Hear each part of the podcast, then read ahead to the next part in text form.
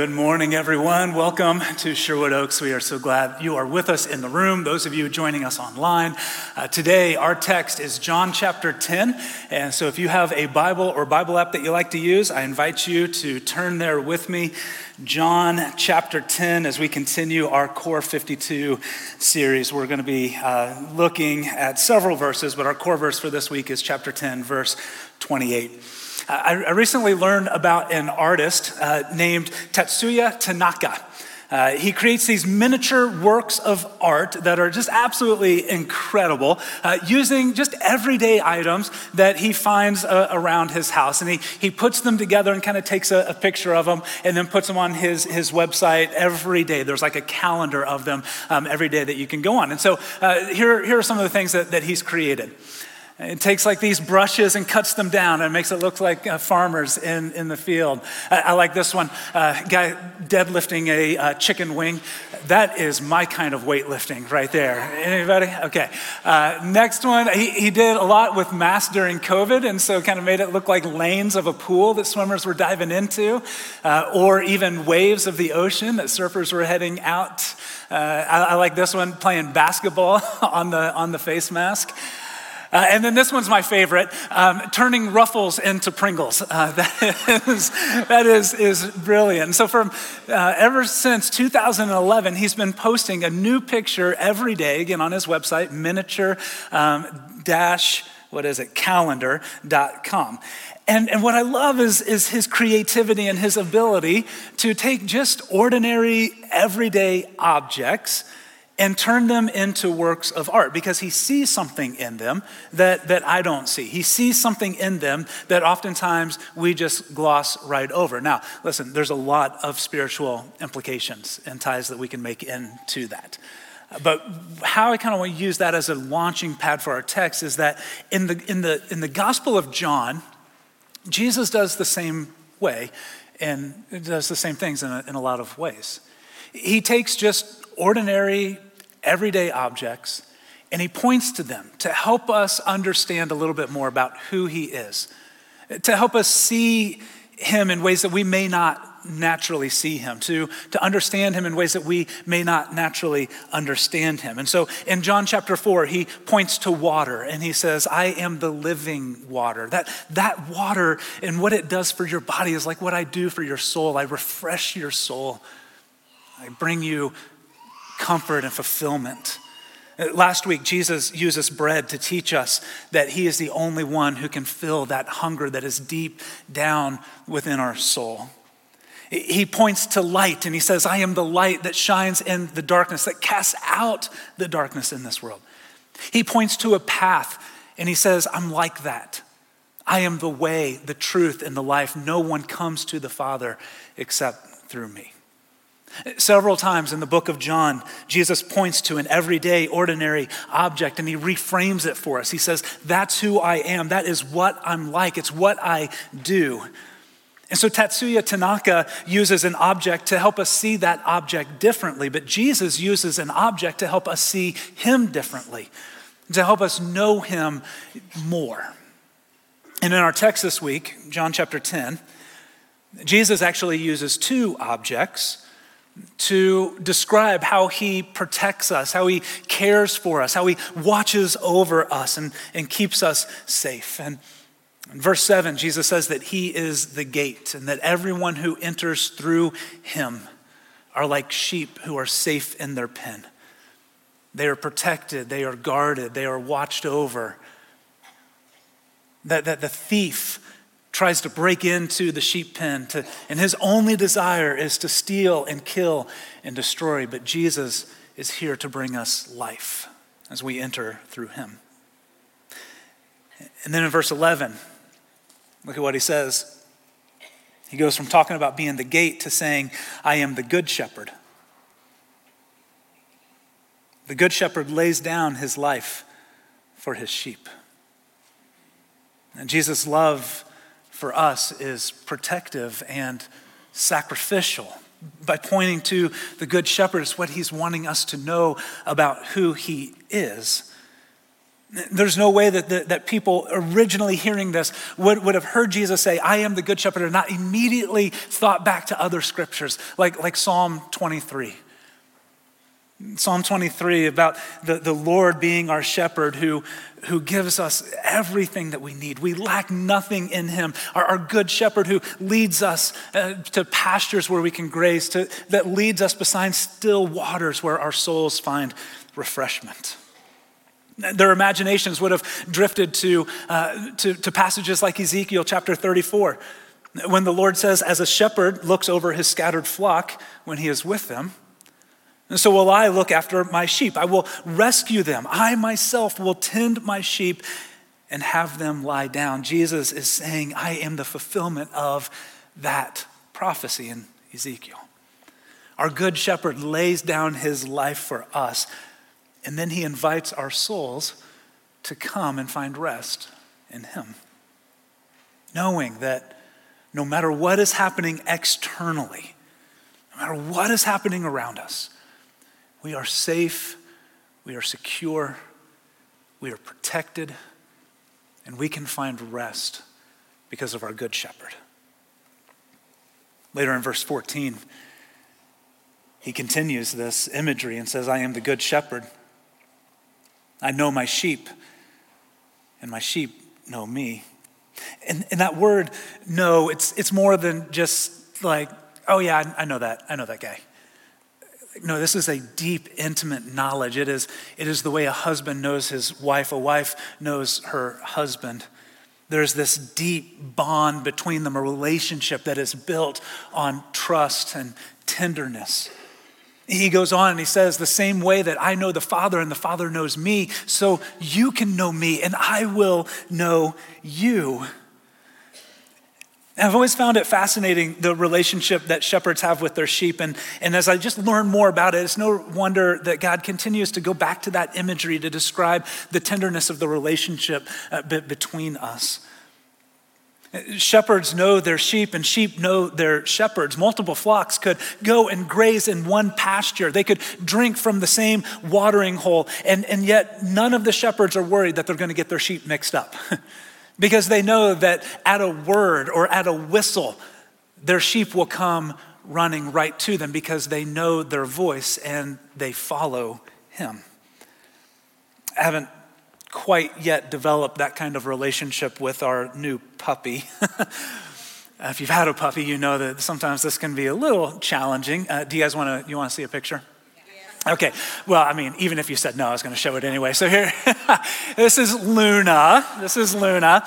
I don't know that we ever publicly announced after our little poll what the name was. Luna got 34% of the vote. And uh, so the people spoke. And uh, so we have Luna. Uh, and what's funny is in this picture, we're actually at my grandma Green's house, and she had made these dresses for some dolls that the girls have. And my Aunt Brenda was looking at Luna and looking at the dress and said, I think that those two could go together. I think that dress would actually fit your, your puppy. And, and I thought, oh, she is going to hate this. But guys, let me tell you, she is posing for that picture. Like she knows how cute she looks in, in that dress. But we're still in this phase of our relationship where I call her and she does this really cute, adorable little thing where she ignores me and runs the other way. Um, it's, it's just wonderful. That's our relationship right now, and it'll improve, hopefully. Uh, but that's not the relationship that shepherds have with their sheep. They know their shepherd's voice and they follow. And the shepherd knows his sheep. They can distinguish them by their markings, the sounds that they make, the notches that they carefully put into their ear, signifying this sheep belongs to me mine. In the same way, Jesus intimately knows and loves you. He has invited you into his care and protection. He has marked you with the Holy Spirit, which the Apostle Paul tells us in Ephesians chapter 1 is a deposit guaranteeing our inheritance. It is, it is God's seal on you, saying, You are mine. You belong to me. And once God has you in his arms, there is nothing, nothing that's going to take you from him. Which brings us to our core verse for the week. Verse 28. And I actually want to go back up one verse to verse 27. It says, My sheep listen to my voice. I know them and they follow me. I give them eternal life and they shall never perish. No one will snatch them out of my hand.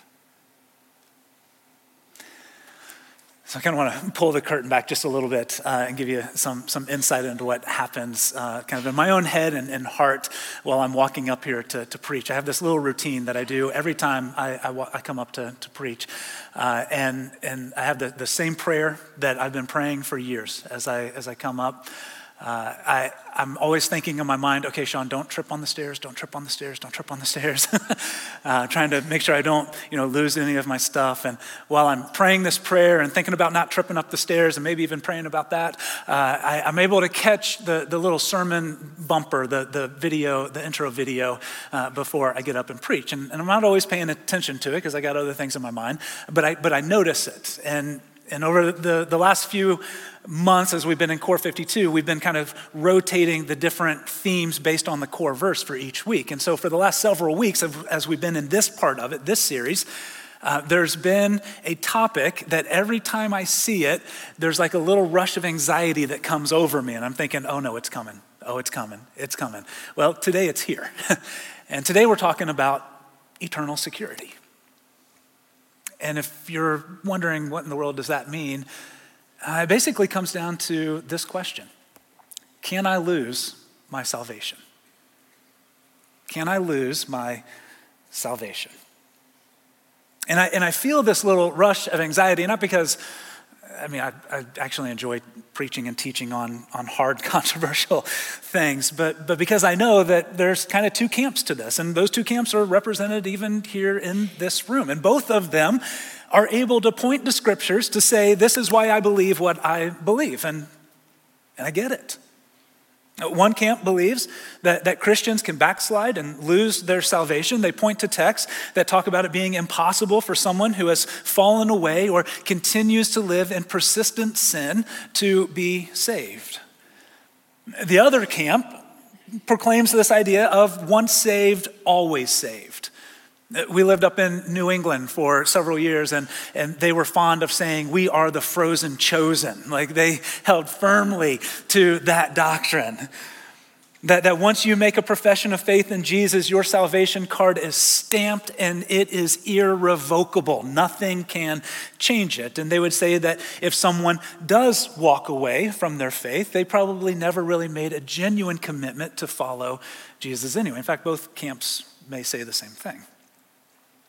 Now, I just kind of want to be clear as we jump into this.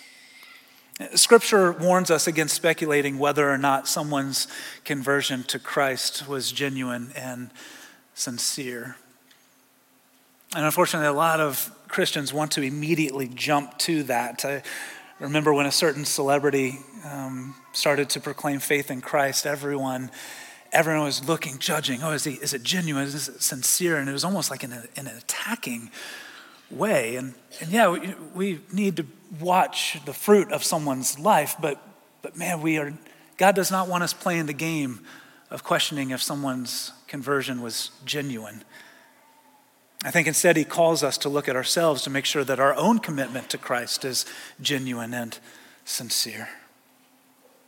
And what I found in this I've kind of talked about this topic with people over the years is, is that not only are there two camps, but there's also two ways to have this discussion. There is the, the theological discussion, which is important. We ought to have well thought out, sound doctrine. But those discussions are typically very lofty and theoretical. But then there's the second kind. It's the person that is sitting across from me wondering, does God still love me? Am I still saved? It's the emotional discussion around this issue. It's people who have put their faith in Jesus and have followed him faithfully for many years. They've made mistakes along the way, like all of us, but they wonder when my time comes, will I get in? And the simplest answer I can give to that question is listen, if you are worried that you have lost your salvation, you have not lost your salvation. In our chapter for this week, Mark Moore says, We've, We're saved by the grace of Jesus Christ. End of story. End of story. We are saved by the grace of Jesus Christ. We are saved by God's grace, His unmerited favor that we did not earn and we do not deserve. And so, if we are not saved by our good works, but by God's grace, then, then it stands to reason that we cannot lose our salvation because of our bad works. Jesus rescues us, He protects us, He fights for us, He holds on to us as we hold on to Him. And there is nothing that you can do, no sin that you can commit that will ever make Him let go of you, make Him say, Nope that's one too many. Nope, you're, you're not getting your act together, and I'm washing my hands of you. Again, the Apostle Paul says in Romans uh, chapter 8,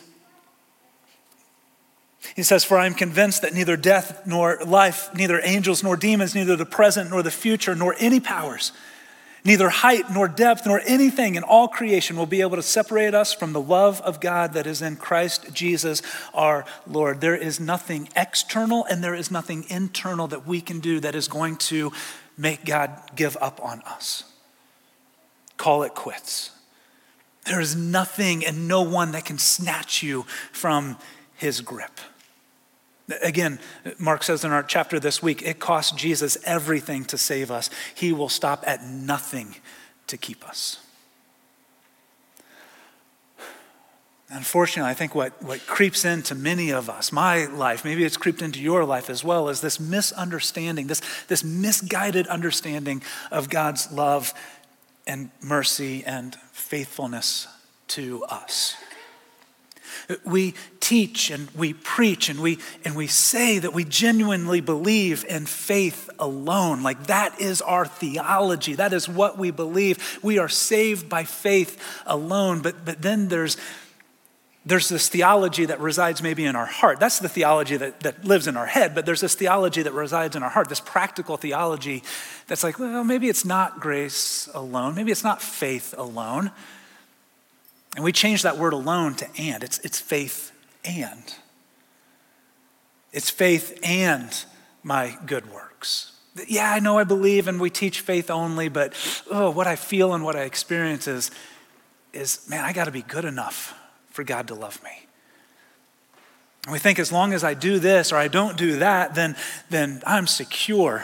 I, I, am blessed and highly favored. But as soon as I start doing this or I don't do that, then I begin to fall out of that grace. I begin to fall out of that favor. And many of us live with this as our functional theology. And so instead of living with eternal security, many of us walk through life with eternal insecurity, constantly wondering and wavering Am I saved? Does God love me? Does God still love me?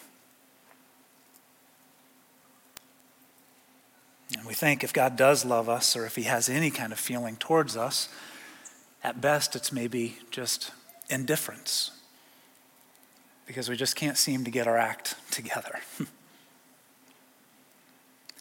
Recent study found that 80% of millennials, uh, those who are roughly between the ages of 24 and 40, um, that 80% of them believe, they walk around with this narrative in their minds that they are not good enough in virtually every area of their life. This, this, is, this is something that they live with. Their, their career, they feel like they're not good enough. Relationships, meeting the expectations of their parents or their grandparents. They just walk around with this, with this sense of like guilt and shame, feeling like they are not good enough. And it affects every area of their life, including their, their mental health. But my guess is that if we took a poll today, we would find that it's not just millennials that struggle with this. All of us do in one way or another. Most people I talk to walk around with this low grade sense of not being good enough or measuring up. Tom Ellsworth used to call it uh, that, that sense of um, southern guilt that we just all have. We feel it within ourselves, Sometimes we feel it from others, and what we do, what I do, is we take those feelings that just maybe sometimes feel so true and we project them onto God. And we think, if, if I feel like I'm not good enough, if other people feel like I'm not good enough, then my goodness, God must feel like I'm not good enough either. And that we don't measure up. But listen, God's love for us, His affection, His approval, it is not based on us. It is deeply rooted in Jesus and our faith in Him. That is what saves us. That is what secures us, not our actions. Our salvation is dependent upon much more than our faithfulness to Him. Does that mean that we don't pursue a life of holiness? Absolutely not. Scripture all over tells us to pursue Jesus, to live for Him. But it's not that that saves us, it is our faith in Him that does. I need to be reminded of this every day. It's why uh, my, my favorite passage of Scripture is Hebrews 10 14. It says, For by one sacrifice He has made perfect forever those who are being made holy. By one sacrifice, God has made perfect forever those who are being made holy. And we hear that, and maybe you look at that and you think, well, that seems kind of like an oxymoron. How, how can God look at me and see me as perfect even though I'm being made holy? And I would say that's the functional theology coming out in you. That's that belief that we have to be good enough. It's not faith alone, it's faith and. But what the scripture teaches us is that in God's economy, your faith in Jesus makes you a perfect 10. It's not what you do, it is what Jesus has done for you. And your faith in that has made you a perfect 10. And so turn to the person next to you this morning and say, You are a perfect 10. They might need to hear that this morning. The Father has made you perfect forever because of your faith in the life, death, and resurrection of Jesus. Even while, don't miss this, even while you are in the ongoing process of being made holy. In other words, you are no longer a work in progress, even though you will always be a work in progress. he has made you perfect through Jesus even while through the process of sanctification, He is making you holy. Here's how my friend Bo Barron explained it to me over breakfast one year, uh, time 10, 12 years ago. We were sitting there, and I've had the privilege of being able to share this with several others before. We were sitting there, and he's like, "Okay, let me let me show it to you like this." And he grabbed the salt and pepper shaker, and he put them on the on the table. And he said, let's just imagine that the salt represents like how God feels towards you. And, and the pepper represents your holiness, your, your actions kind of day to day. And, and so he says, when you put your faith in Jesus, man, God sees you as a perfect 10. You are made righteous. You are given a righteousness apart from yourself, which means you're in the process of being made holy. And what we want to do is draw a line that connects those two things how God views us as perfect and our actions as holy. And the danger in doing that is that maybe we wake up one morning and we yell at our kids. we um, do the one finger wave to a car that cut us off. We're cranky with our coworkers maybe something else, and we think, man, today was rough. On the holiness scale, I was like a four at best. and if we have these two connected, what we end up thinking is, that's probably how God feels about me too. That I'm not this perfect 10, but instead I'm more of a four or a five. But then we wake up the next day and, and it's a good day. And instead of yelling at our kids, we, we love them and you know, we speak kindly to them. Uh, we, we let that driver in. Uh, we, we are kind to our coworkers. We, we just go and we have just a good day and we feel like, man, today, God, I nailed it. You must really be proud of me. Today, I, I was like a six or a seven. And so, God, that means that today you probably view me as like a six or a seven. And compared to yesterday, I will, I will, I will take that. But what Hebrews 10 teaches us is that the cross of Christ removes the connection between our holiness and how God views us. We have been made perfect forever, even while we are being made holy. So look at this.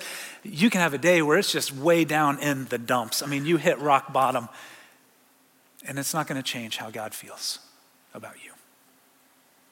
It's not going to change his love and his affection for you. Because listen, his love and affection for you is not based on you anyway. It's based on Jesus and the finished work on the cross and your faith in him. And so let me sum up everything that we've been talking about with this. Nothing you do can cause God to lose his grip on you. Nothing. And nothing can snatch you out of his mighty hand. Full stop. Plain and simple. But the tension in Scripture and the tension of this topic is that Scripture does seem to indicate that while God will never let go of us, we can let go of God. And we can willingly turn our back on Him and walk away. We are given choice to be faithful to God and to be in a, in a saving relationship with Him through Jesus, which, which I believe means that we've also been given the choice to walk away from that. God does not coerce us, He does not force Himself upon us. And so He allows us to come to Him and He allows us to turn from Him if that's what a person desires to do. But like the father and the prodigal son, our Heavenly Father will always wait, always watch for the first sign of us returning to Him. And even while we are a long way off, if He sees us turn back towards Him, He comes running to us, arms open wide to embrace us, to welcome us back as His children, and bring us back home. Jesus, our good shepherd, knows us and loves us. He protects us and watches over us, and He searches for us when we get lost. He keeps us safe and secure from anything and anyone that wants to snatch us out of His hands, and nothing can change that. As our good shepherd, He laid down His life for us so that we could find life in Him. And so today, if you are here and you have wandered and you wondered if there's any way that God could still love you, if you can turn back to Him? The answer is a resounding yes. Your good shepherd has been searching for you, and he is ready to carry you back home and give your weary soul the rest that it desires. Or maybe you've never walked through that gate and entered into his salvation, entered into his protection and his security, entered into the grasp of his loving arms. And today, if that's you, we encourage you to take that next step of faith, to surrender your life to him, to enter through the gate of Jesus and to find salvation in your life. I'm going to stand or ask you to stand with me and pray. We're going to sing one more song. If you want to talk to someone about taking your next step of faith, or maybe if you just need someone to pray with you today because you have wandered and you're ready to return to the Father. At the end of our service, we invite you to come up and find someone. Jesus, thank you for being our good shepherd. Thank you for holding us, even, even when we want to run from you. you continue to call us back, and, and you have promised us that through our faith in your sacrifice, we have been made perfect forever, even while we are being made holy. And so, God, for the person today who maybe has wandered and wonders if there's any way that they can come back, Lord, I pray that they will see you, their heavenly Father, with arms wide open to welcome them home. And for the person that maybe needs to take that first step of faith, God, give them the courage to lay down their life so they can find it. In Jesus' name, amen. Thank you for watching this message from Sherwood Oaks Christian Church. Did you know you can view any message from the past six years at socc.org slash messages? You can also view complete worship services from the past month at socc.tv.